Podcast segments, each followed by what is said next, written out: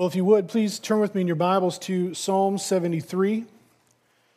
You can find it on page 485, 486 in the Bibles provided in the chairs.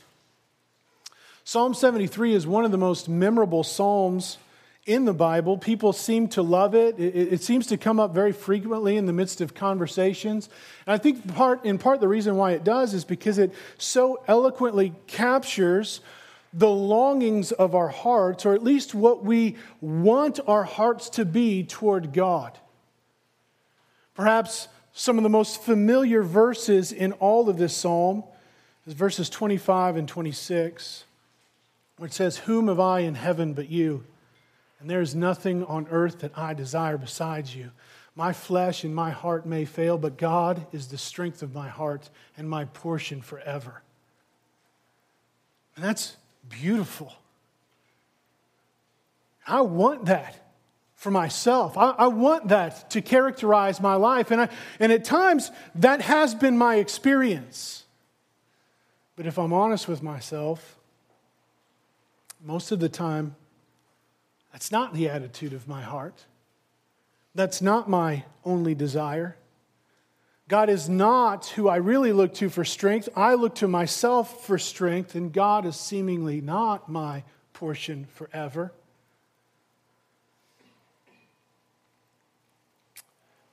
If I'm honest, I want God, but I want other things too.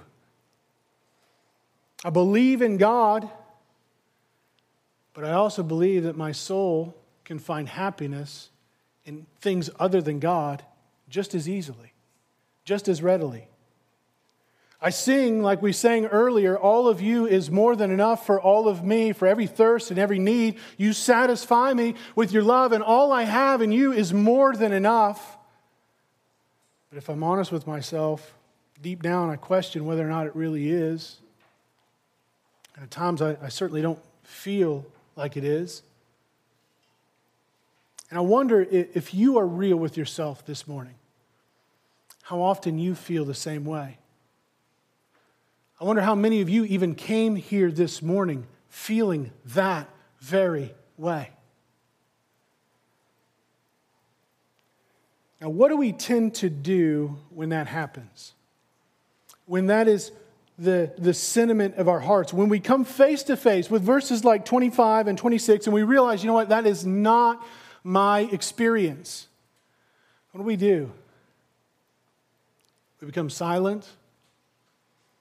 Our worship of God ceases. We distance ourselves from God and from His people. We begin to sulk.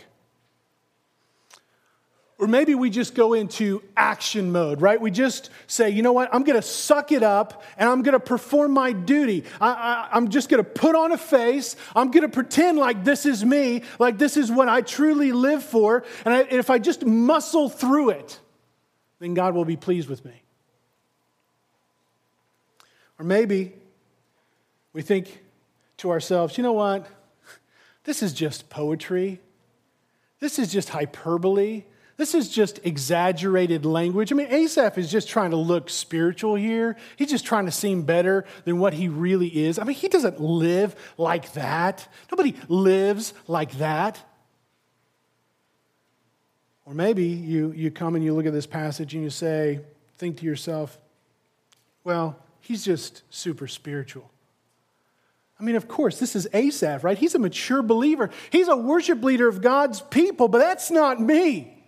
That may be fine for him because he's got this sort of secret knowledge of God, this nearness that I can never hope to have. That's good for him, that's his experience, but it's not mine. And I could never hope that that could be mine. And what do we, where do we tend to divert our eyes when we turn them away from God? Where do we set our hearts when our hearts are not fixed upon Him.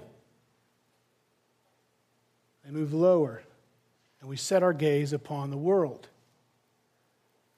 We try to find our soul's happiness. We try to find our heart's satisfaction in the world. We hope, we strive, we labor, we seek, we believe that we can look to the world then and find enough. Maybe we try to do that completely apart from God. You know what? I don't need God. All I need is this, and that is enough. Or maybe, maybe you're like me and you say, you know what? I just need God and this, and that will be enough. If I just have God and this, that will be enough. And when we have set our eyes on the world, and when those are the thoughts and the beliefs and the plans and the desires and the inclinations of our hearts, what emotions does that tend to produce within us? Certainly not joy or peace or contentment or belief or hope or longing, but envy, jealousy, discontentment. We grow angry and bitter we become discouraged and de- despondent and, and depressed. We begin to wallow in self pity because our envy for some experience other than the one that we're presently finding ourselves in it engulfs us it overwhelms us. And if that's the state of our hearts then how can we truly worship god?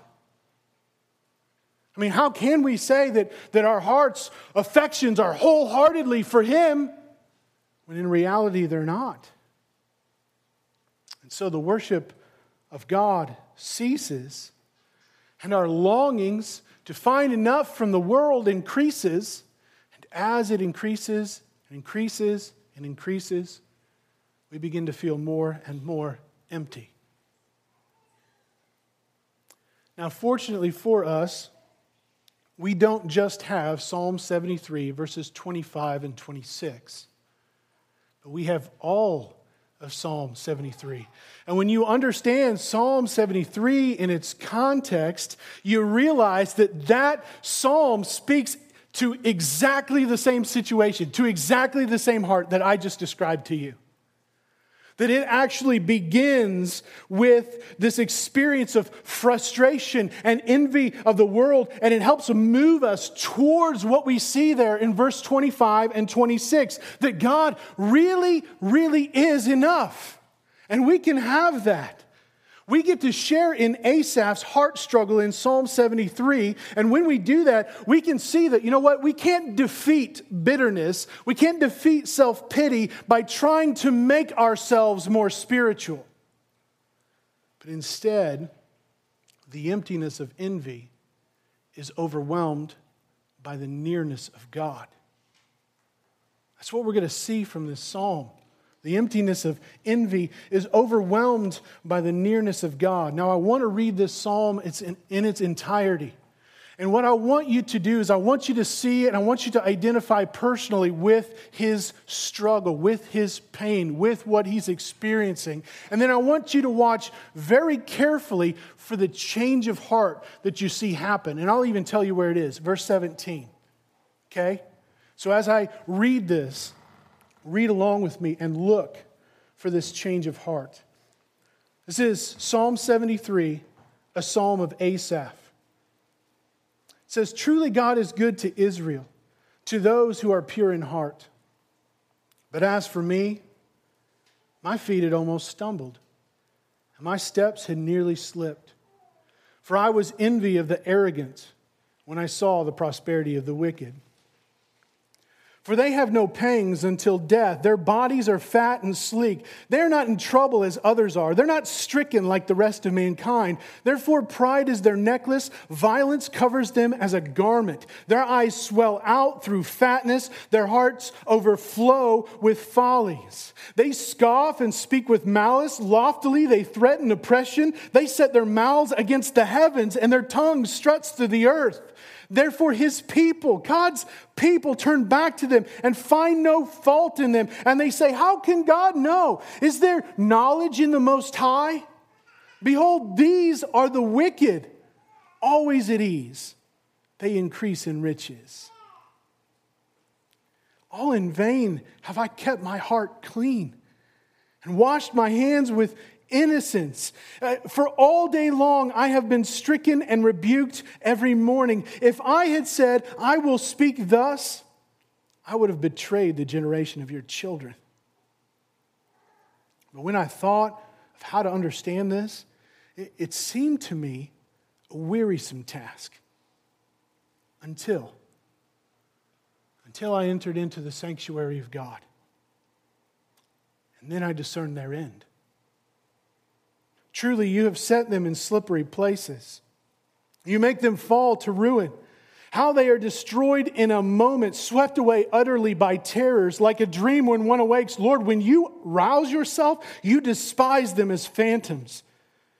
When my soul was embittered, when I was pricked in heart, I was brutish and ignorant. I was like a beast before you. Nevertheless, I am continually with you. You hold my right hand. You guide me with your counsel. And afterward, you will receive me to glory.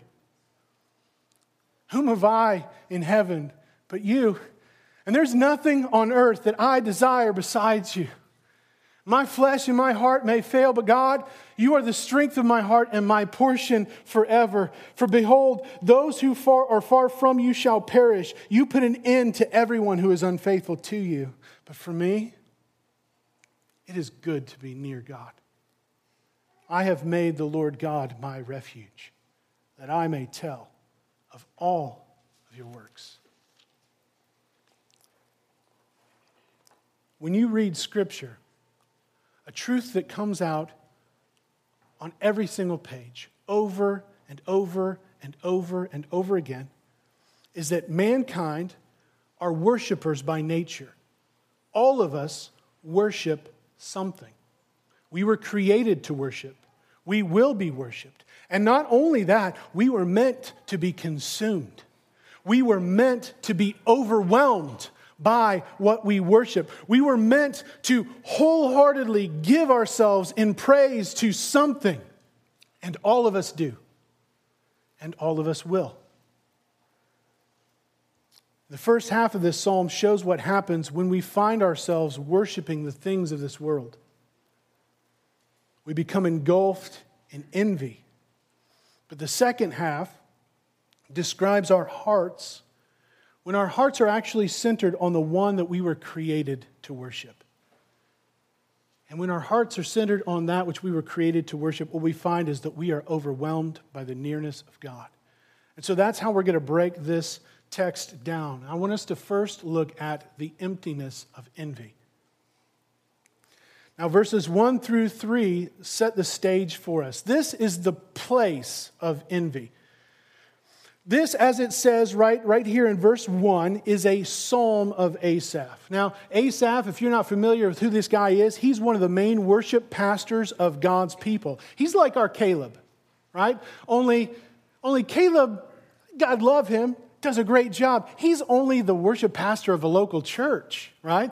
Asaph, on the other hand, is the worship pastor of the nation of Israel. This would be like if we took Caleb and we all elected him to be one of the main worship pastors for the United States of America. So Asaph is kind of a big deal, all right?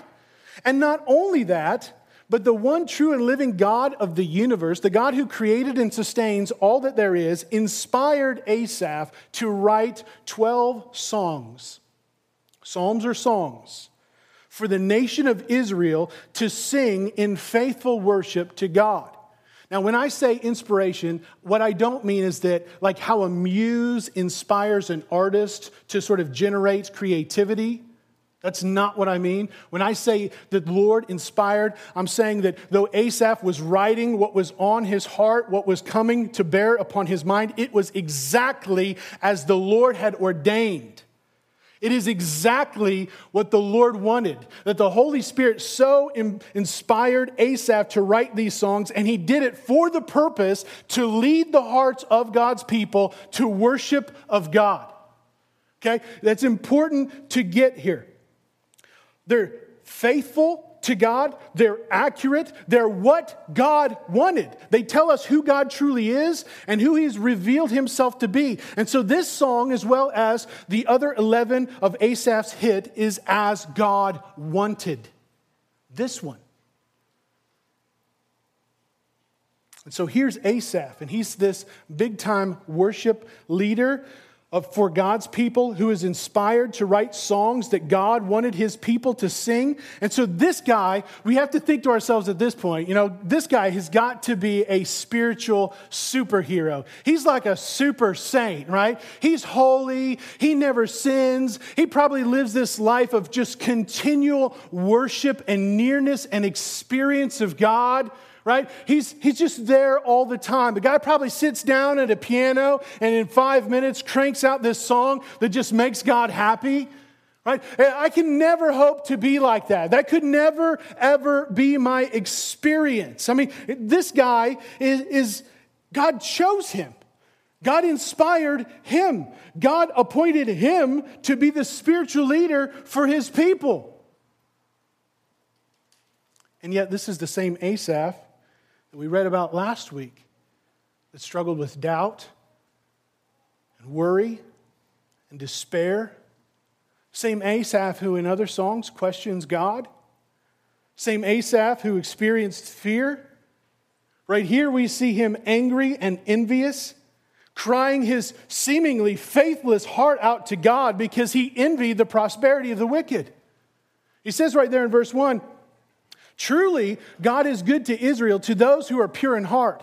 Asaph is saying, Look, intellectually, I know that this is true. This is the doctrine that I believe. This is what I believe about you, God. But guess what? Man, I almost stumbled. My feet narrowly slipped. I, I, realized that I was not pure in heart. I forgot the goodness of God. And why? Because I was envious of the arrogant when I saw the prosperity of the wicked. Now, let's just take a time out right here and let this be of some comfort to you this morning. This has certainly been comfort to me.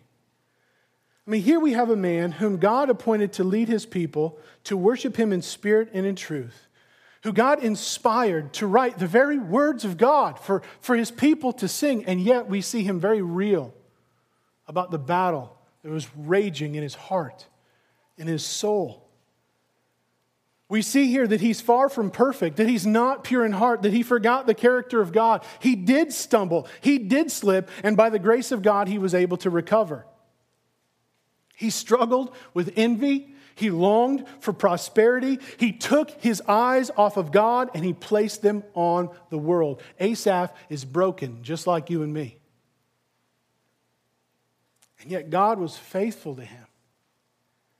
Because God was faithful to him and allowed him to write this song, even through Asaph's song, God is being faithful to us, to all of us who experienced the very same things. God used his experiences of fear and doubt and depression and anxiety and anger and envy to lead his people who struggle with all of those same things back to worship of him. See, God didn't leave Asaph in his sin. Say, tough. God didn't leave him overwhelmed by his emotions. God led his heart back to him. And he gave us this song to do the very same thing in us.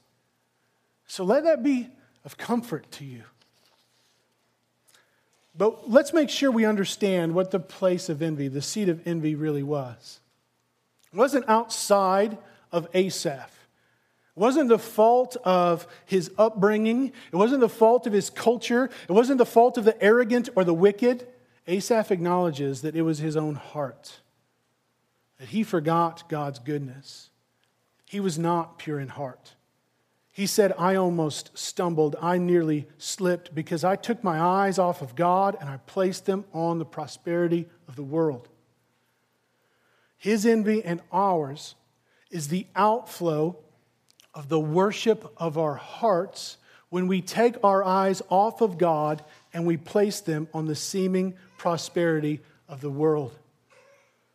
We are worshipers, and worshipers will always worship what they behold.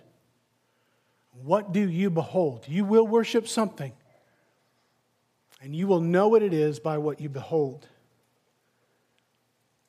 But Asaph goes on in verses 4 through 12, and, he gives us some specific reasons why he envied the wicked. In verse 4, he says, They have no pangs until death. Uh, they're, they're not tormented by pain or hardship, they don't experience disabilities. There's nothing in this life that seems to fetter or limit them from living life to its absolute foolish, or, or sorry, fullness. Uh, have you ever wished for freedom from physical limitations?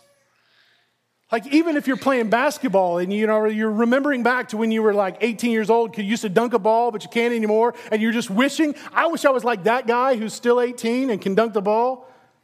Down to things like, I just wish that I didn't go through life feeling pain every single day. Why did the Lord give me this sickness? Why did He give me this illness? Why is this chronic pain or disability my lot? He says their bodies are fat and sleek. Now, Asaph is not saying, well, you may have an easy, hardship free life, but you're fat. That's not what he's getting at, right? It's a cultural difference here, right? Fat and sleek, that doesn't sound very good to us. And so think to yourself strong, healthy, beautiful bodies. These wicked have the bodies that you wish you had.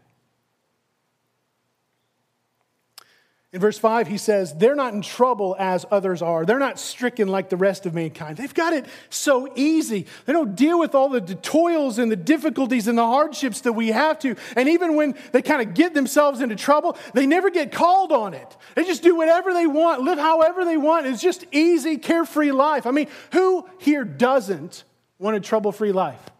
It's like, no, go ahead, and sign me up for it. And since they are pain and trouble free, and because they're healthy, wealthy, and beautiful and successful, since everything seems to always go their way, it says in verse 6 therefore, pride is their necklace, and violence covers them like a garment. They adorn themselves in arrogance and oppression, and people think they're cool. They're like the mean girls in the cafeteria or like gangbangers, or, or like the jocks walking down the hall that are always shoving the kid, the weak kids, into the lockers. Right? I mean, they're, they're proud, they're arrogant, they're abusive, and yet people want to be like them. They want to dress the same way, they want to be just like them. Verse 7 their eyes swell out through fatness. Again, doesn't sound very good to us. Their hearts overflow with follies. But what that means is they have this insatiable longing for more and more and more and more. I mean, they're, they're fat, but yet their eyes are still swelling out of it because they want more. Their hearts are full of, of folly. They're just, they're foolish. They, they believe in their heart that there is no God. They act out. They do whatever they want. If there's something that they can dream of doing, they do it. And it only just kind of produces more and more and more and more. And life seems so great. I mean, Hugh Hefner is getting all old and pruny, and yet every time you see the guy, he's got more bunnies around him and more money. How does that work? It's that same kind of thing. Their evil desire runs riot. There's no end to their earthly satisfaction. If they can dream it, they do it. And from here, it looks so great. I mean, they're breaking all of God's laws, they're breaking all of God's commandments. They're living and doing whatever they want, and their life looks fantastic. But not only that, in verse 8, they scoff and speak with malice. Loftily, they threaten oppression. They even set their mouths against heavens, and their tongue struts to the earth. They threaten other people. They even threaten God's people. They even blaspheme God Himself, and yet He does nothing. God, that is not right. That is not fair. Verse 10 therefore, his people, God's people, even turn back to them and find no fault in them. These are popular people, and even the people of God are falling into it. They're being led astray, and they say, How can God know? Is there any knowledge in the Most High? And what we see there is God's people, those who once professed to believe God, now question his wisdom and his knowledge. Because after all, when they're looking at it, I mean, these people clearly have something going for them. It's working out great. I mean, they're blaspheming against God and nothing's happening. So, God, are you there? You must not be. So, what am I doing? I'm going to do what they're doing. And so it goes. I mean, look at how great their lives are. I mean, verse 12 Behold, these are the wicked, always at ease and increase in riches. And who doesn't want what they have? Life of ease and riches. They're wealthy, they're beautiful, they're popular, they're successful, they can do whatever they want, indulge in whatever they want, and still they prosper. And when we look at that, we say, you know what? Their lives are better than mine. What's up with that? Their lives are better than mine. And I would be a liar if I said that I didn't want that. Now, let me just clarify something really quickly before we move on. It, it, it's not implicitly wrong to want to be successful or to work hard to be successful. It's not implicitly wrong to enjoy the simple pleasures of life that the Lord has given you. It's not implicitly wrong to attain wealth or to have wealth, right? It's not implicitly wrong to want to be healthy. It's not implicitly wrong to seek to avoid or to correct physical pain or hardship. It's not implicitly wrong to want to be liked by others and to even seek to make yourself more presentable in their eyes. The problem comes when we make life about those things when those become more important to us than God, when we spend our lives beholding those rather than Him. It puts everything off kilter. It's not that God says that you have to just like give a promise of, of just poverty and, and join a cloister, right? He's not talking asceticism here. But yet, where does that fit in relation to God? And friends, let's not be deceived by this because this is subtle. This happens all around us. We're told to be envious of others, we're, we're hardwired to be envious of others. The problem is seen when we compare our lives to others and we begin to resent the fact that they have more. Or maybe you've got it all. You're on the other end, right? You've got abundance. You've got prosperity, and, and, yet you're showing your, your heart through your arrogance and through your, the fact that you push other people down. Either way, whether your lack and it's, it's evidenced in envy or you have it and it's evidenced in arrogance, what that shows is that you are worshiping something else, that you're making your life about something else. It, wor- it shows that we are worshiping things other than God and that God is not enough and that my heart's true happiness is found when I have God and fill in the blank. When I have God and the successful career, when I have God and uh, the accolades and the praise of men, when I have God and a beautiful family filled with obedient children, when I have God and the perfect wife, when I have God and the perfect house, etc., etc., etc. But, friends, beware though envy is the norm of our culture, it's not innocent and it's not neutral. Let's not allow ourselves a little just room to indulge in envy. Well, I'm just going to play around with this a little bit. You know, I'm just going to entertain those thoughts a little bit more and more. Let's make no excuses for those thoughts or those feelings. Let's not justify it away because if you keep your eyes on the world, if you set your heart on all the stuff that other people have and you don't, it will lead you to ruin. You will not stand still. You will not remain neutral. I mean, look at the effects that envy had on Asaph in verses 13 through 16.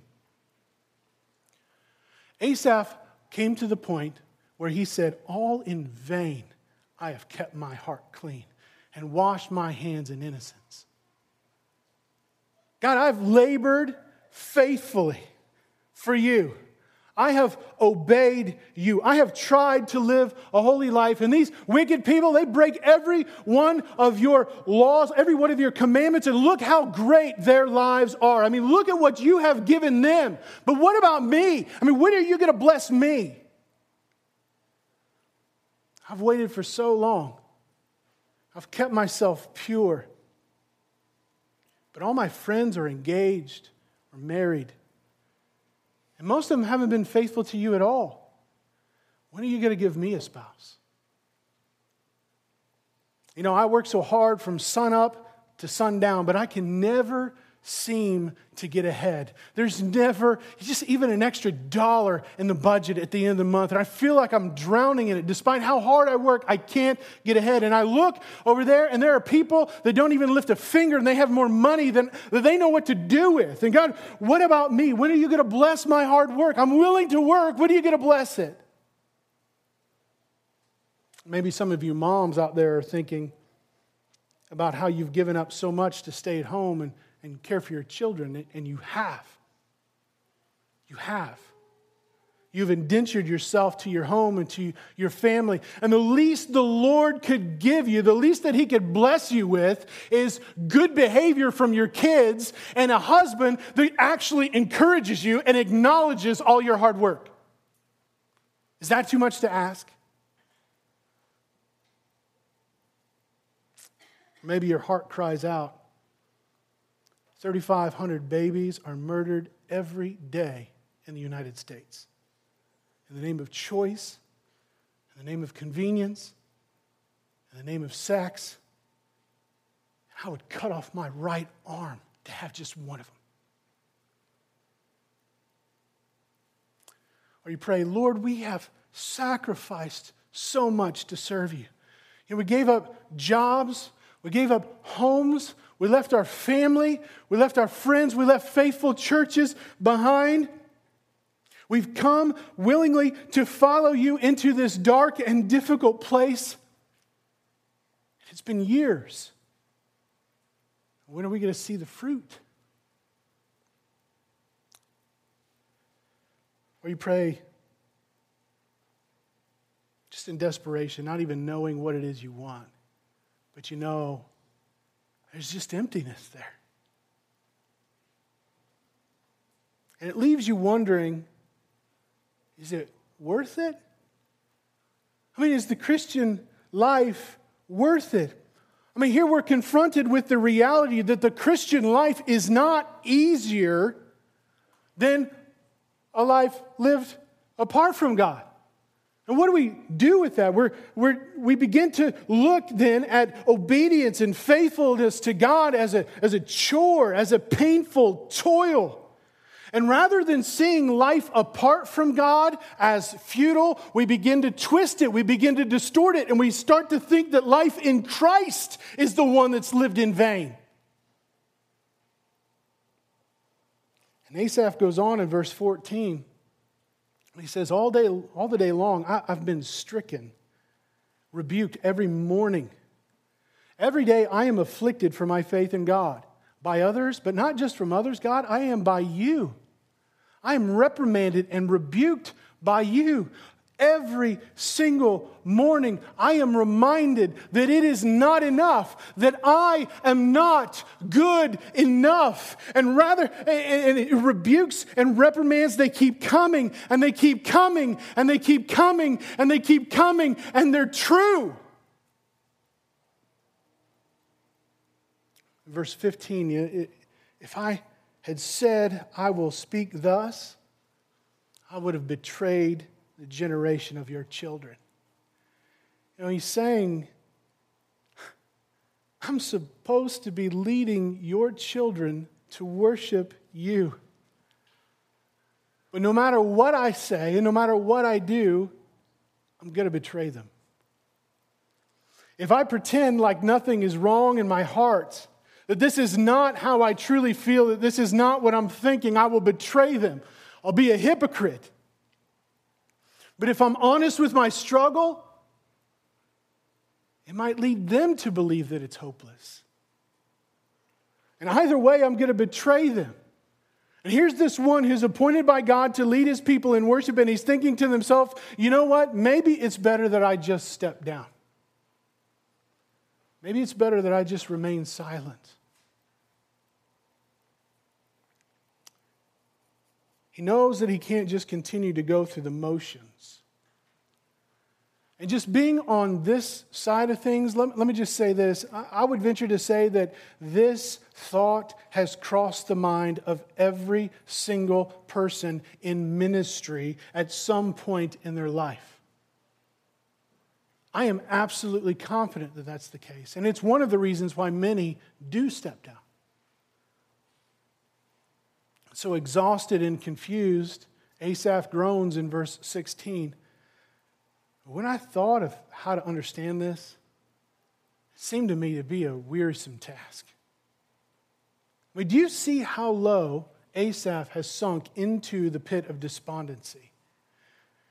It seemed like a hopeless and wearisome task, that it is utterly draining, that it is futile to understand why God would bless the wicked and allow his children to suffer.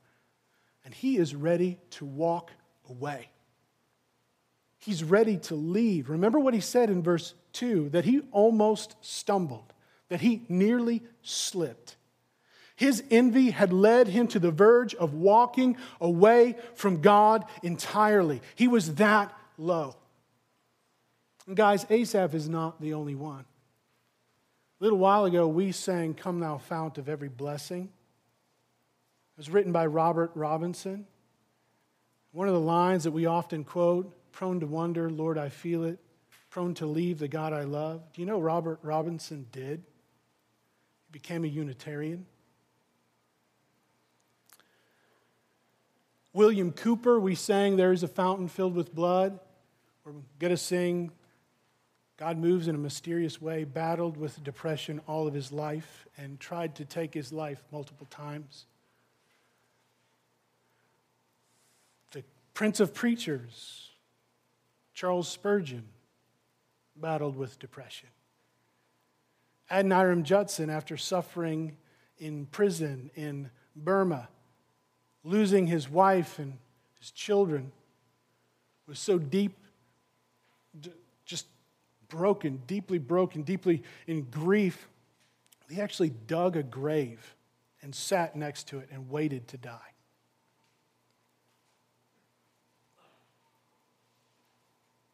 And we think to ourselves, why would God allow that to happen?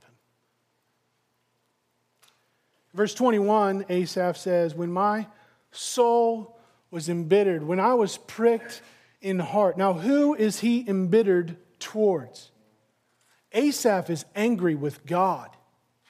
Right? He's standing in judgment of God. Lord, you are not fair. This is not right. You are supposed to be good to your people, but here the wicked are prospering, and I have it so hard. And he's angry at God for the life that he has been given. It was God who stabbed him in his heart. That word prick, it doesn't really do it justice. It's stab, is stabbing him in his heart. And every time he sees something good to someone whom God calls evil, it's like God taking that knife and stabbing it into his back all over again. And he's so consumed by his envy. He's so embittered by his judgment of God. His heart is so set, his eyes so fixed on the world that he forgot who God was. And in verse 22, he said, I was brutish and ignorant. Quite literally, I was stupid. I was like a beast toward you. And so here's this chosen leader, this Holy Spirit inspired songwriter who's heard all of the sermons, who's sung all of the songs, who's been saturated in God's word, and he is as dumb as an ox before God. And so, friends, let's not be deceived here, thinking envy is somehow innocent. This is the effect that envy has upon our hearts. And there is no amount of self will. There's no amount of going through the religious motions. There's no amount of pretending or excusing or sucking it up that can free us from this emptiness of envy. When we take our hearts off of God and we set them on the world, this is the natural course of our lives. And like Asaph, we find ourselves not fulfilled, but totally emptied by it. And so, what hope is there for us? Well, fortunately, the emptiness of envy is second, overwhelmed by the nearness of God. Verse 17 is the turning point. It's the key verse in this psalm. Probably the most important word in this whole song is that very first word, until. See, Asaph's envy was consuming him, it was engulfing him until. And just as that previous section showed us the place of envy, was our hearts that were set on the world, and the reason for our envy was the perceived prosperity of the wicked. The effect of envy is, was cold, silence, bitterness, and brutishness towards God. In verses 17 through 28, it provides us with an alternative place, an alternative reason, and an alternative effect. And in verses 17 through 22, we see the place of nearness until I went into the sanctuary of God. Asaph was being consumed by his envy. And the solution was not found within himself, but outside of himself. It was found in the sanctuary of God. Now, the sanctuary of God is God's dwelling place. This is where God comes face to face with his people. It's a place where God reveals who he is and what he is doing. The sanctuary of God is the place that is set apart for the worship of God, where the people of God gather together to meet with Him, to commune with Him, to pray to Him, and to offer praise to Him for who He is.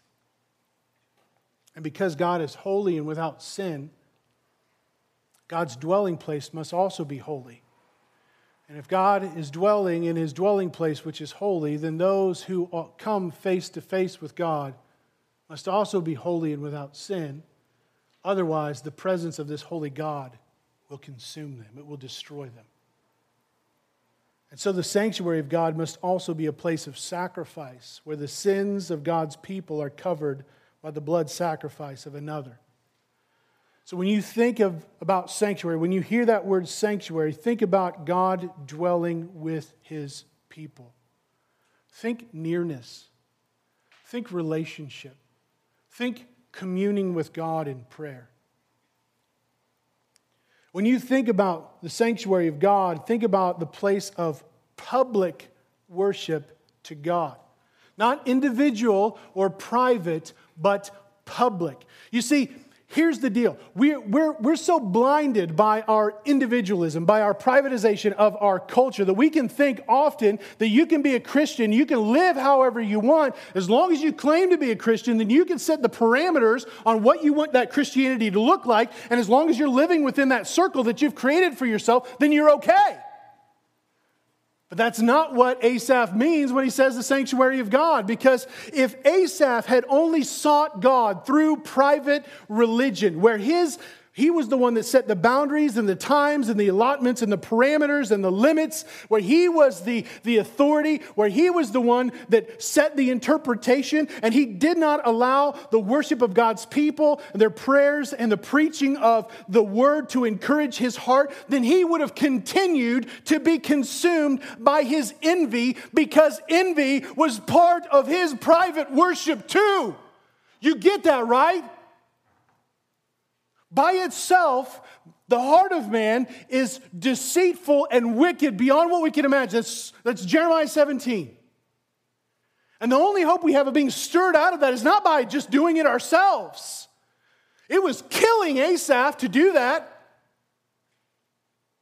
The difference was public worship, where he was brought to see the nearness of God, where we heard the truth and he couldn't just dismiss it away or redefine it based upon his own liking, where he was held accountable, where he was discipled, where people loved him and cared for him and prayed for him. This is public worship that's taking place. If you try to battle this on your own, keep it hidden.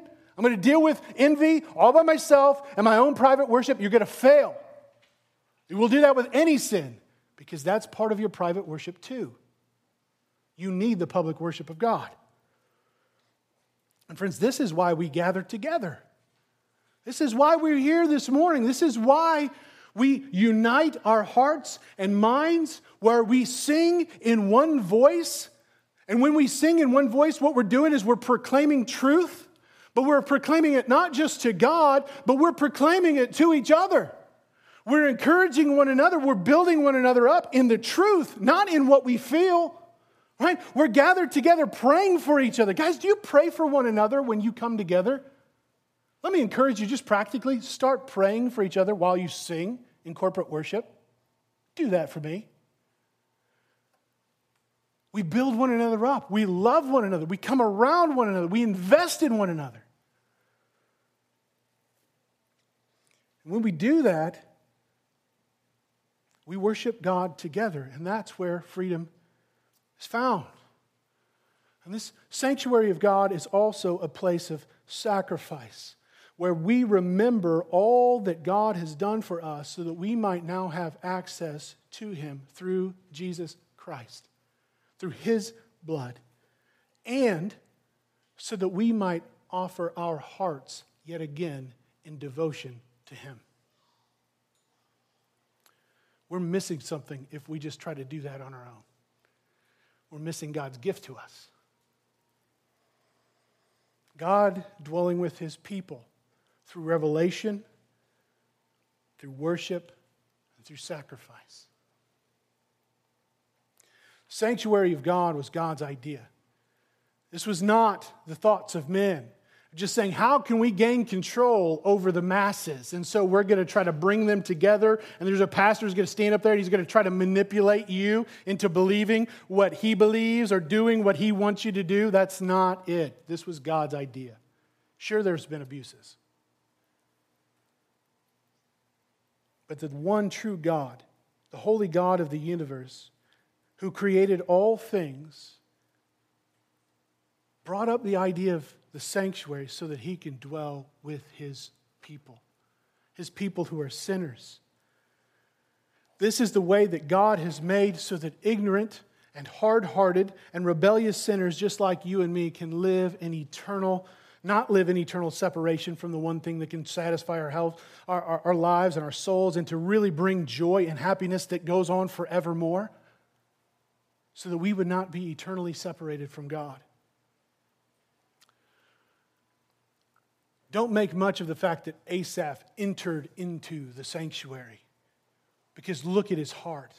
He was in weakness, in envy, and in his anger towards God, Asaph drew near to God through the way that God had appointed to him. He entered into the sanctuary of God, and when he did that, his heart was changed. His heart was changed because he, God revealed himself through the proclamation of his word, through the public worship of his people, to remind Asaph of who God really is. That God truly is good to his people, he truly is good to those who are pure in heart.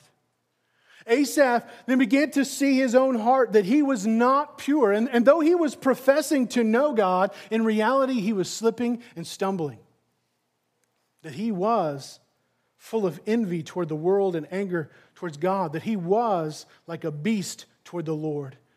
And Asaph began to fully acknowledge his wrong thinking, his wrong feeling. Asaph began to fully acknowledge his sin and to confess it to God. He repented of his sin and he believed again in the goodness of God.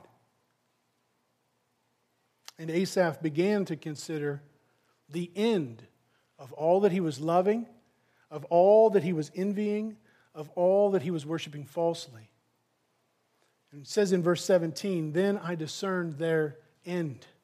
That truly you have set them in slippery places. You make them fall into ruin. He's saying this to God God, I know that you have placed them in this position, and it is a slippery place. It will fall into ruin. Yeah, their life might be great, but this is not all of their life. Soon, they will be destroyed in a moment, They will be swept away by utter terrors, like a dream when one awakes. O Lord, when you rouse yourself, you despise them as phantoms. The moment that the Lord decides to take action, they are utterly destroyed. That is their end, like the end of a shadow when it comes face to face with the sun. Now, understand something here. Asaph is not going all church lady. He's not saying, well, you just live it up, you wicked sinners, because let me tell you something, you are going to burn in hell. That's not his point. It's not Westboro Baptist Church. Though that statement is true, it's not the point he's trying to make. See, when he considers their end, he remembers that that's the exact same end that he deserves. And that when he set his eyes off of God and he started living for the world, he was trying to live a life that was pursuing that end yet again. And he's thinking to himself, what am I doing? This was a wake up call for him.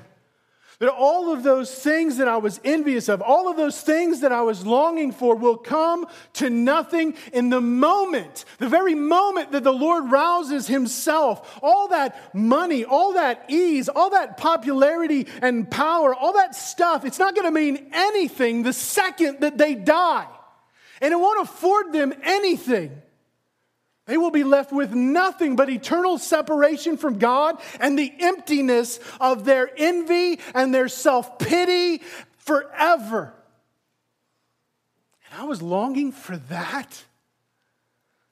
I was wanting that. I was willing to trade the eternal nearness with the only one who can truly satisfy my heart for that. I am a fool. God, I am a beast toward you.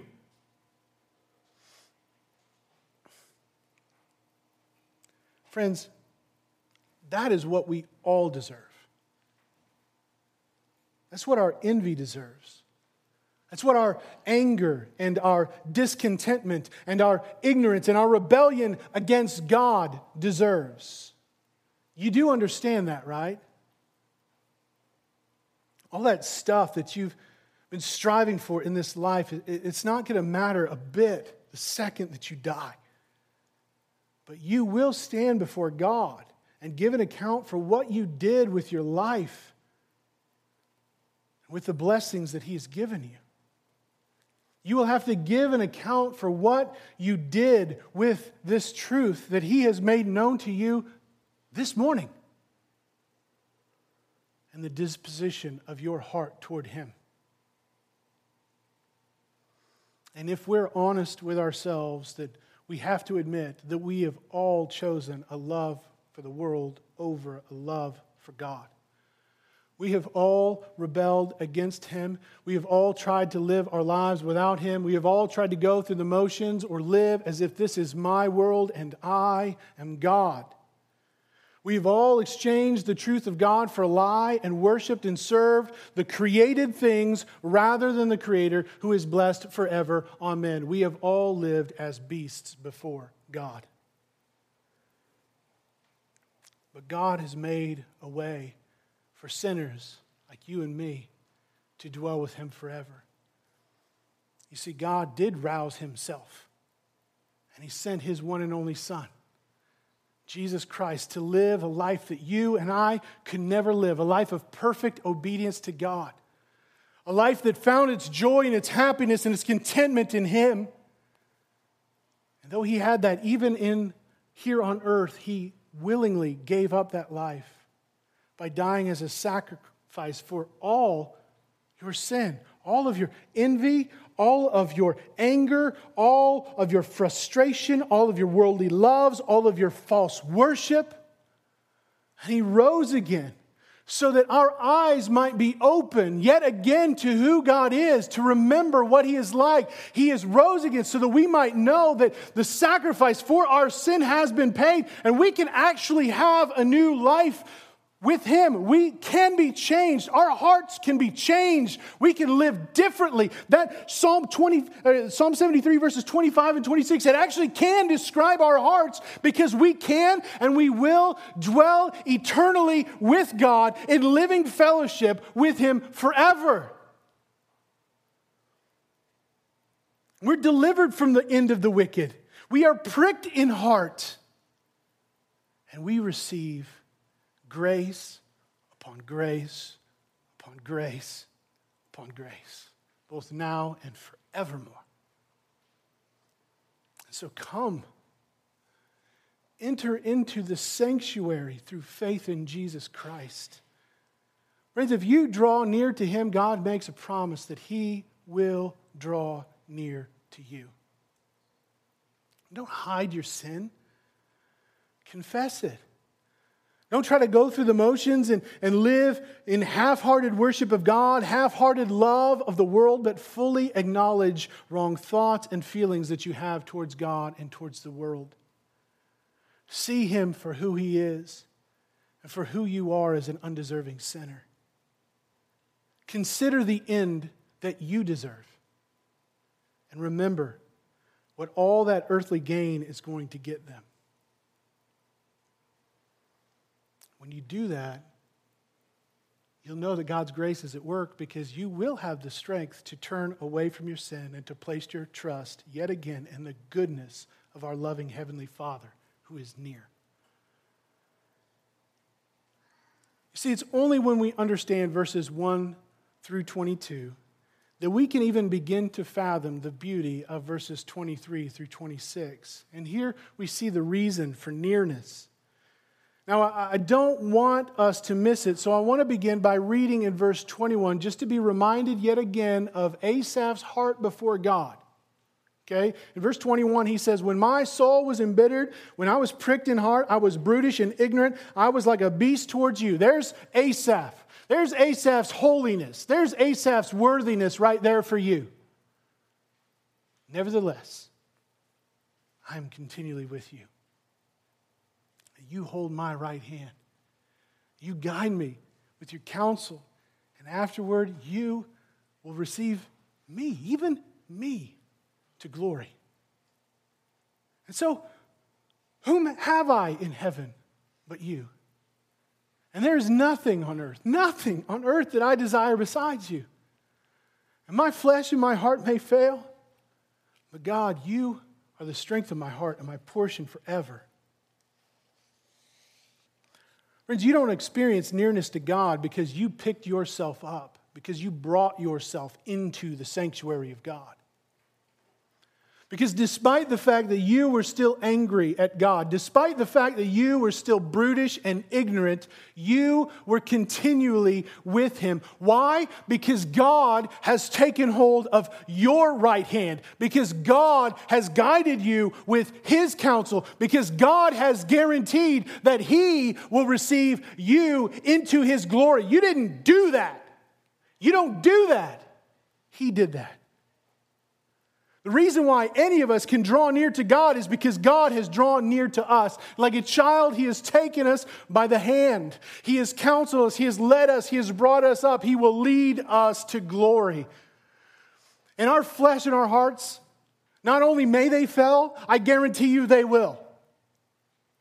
And nevertheless, God is the strength of our hearts. He is our portion forever. Now, this is one of those things where you need to understand language, right? Portion, we think a portion, we think small, right? Portion, like a portion or a piece of pie. Okay, you gave me a piece of pie. That's great. That's going to satisfy me for a little bit, but there's this whole pie. And I really want that whole pie. I mean, yeah, this is great for now, but I'm going to come back for seconds. I'm going to want more. And so if I'm left with just this portion, then I think to myself, there's all this other stuff that I don't have, and I want that too. That's the wrong way to understand this word portion. When we hear this word portion, we need to think about Ephesians chapter 1. We actually read a verse of it earlier today.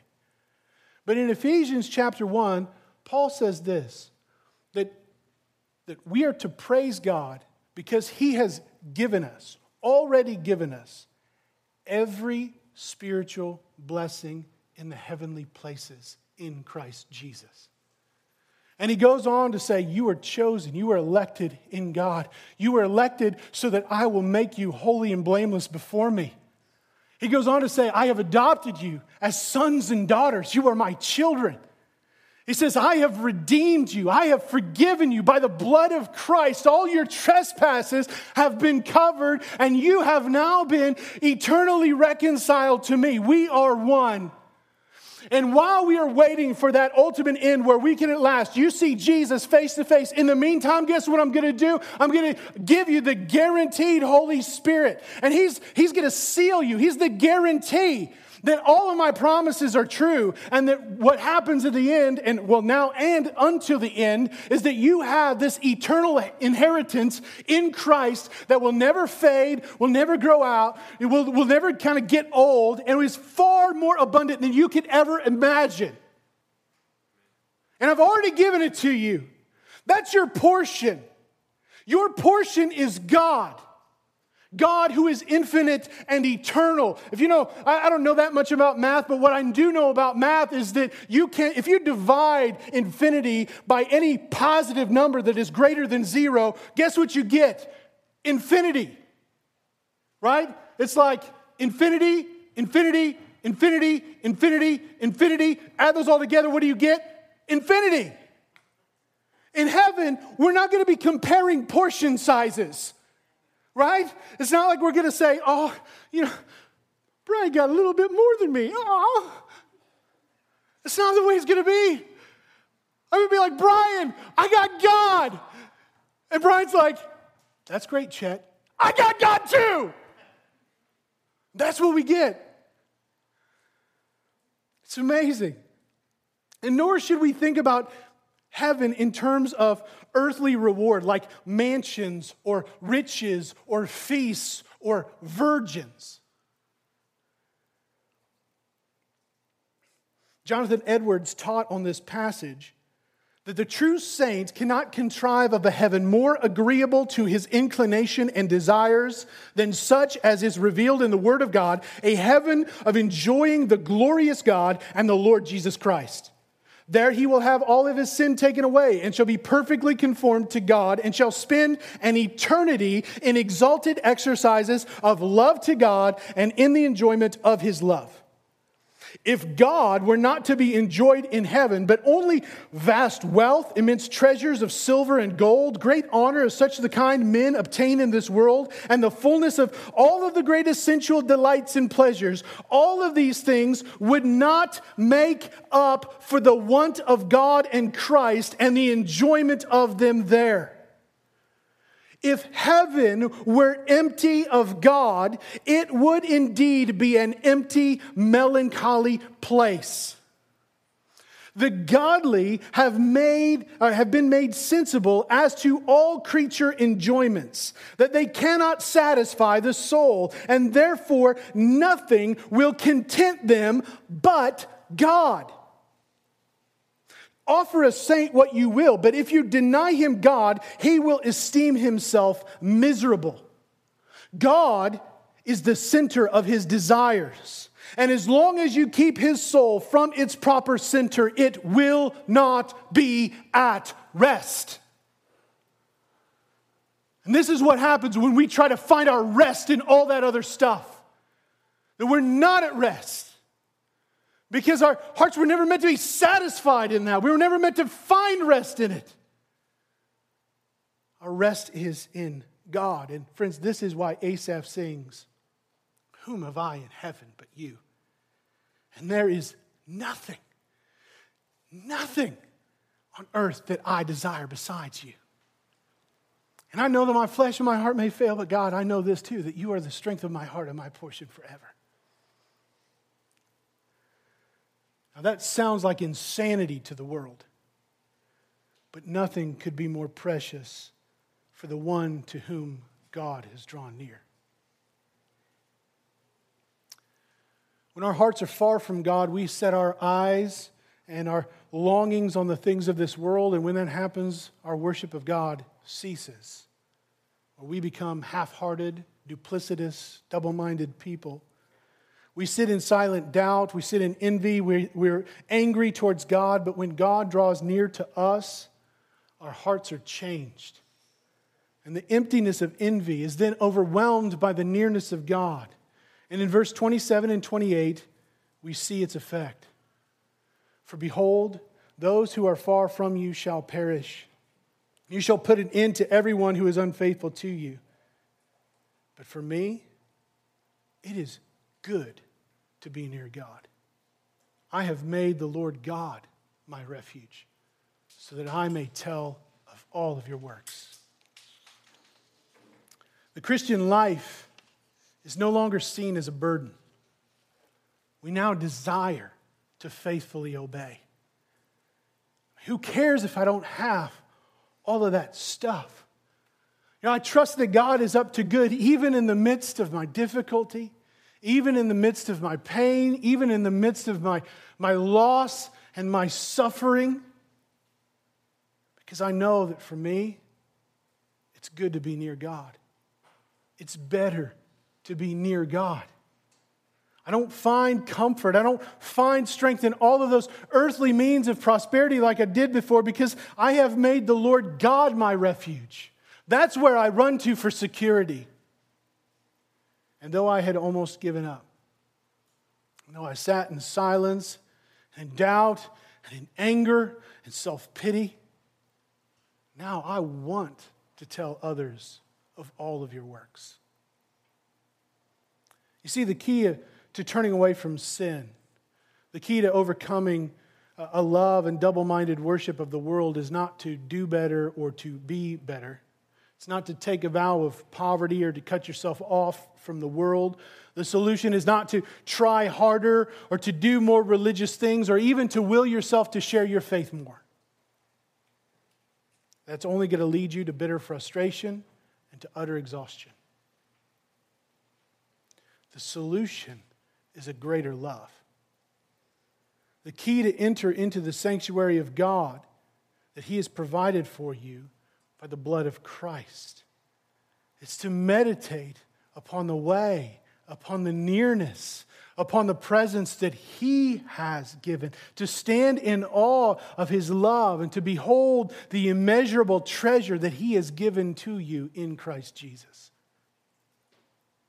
And when our hearts are captured by the nearness of God.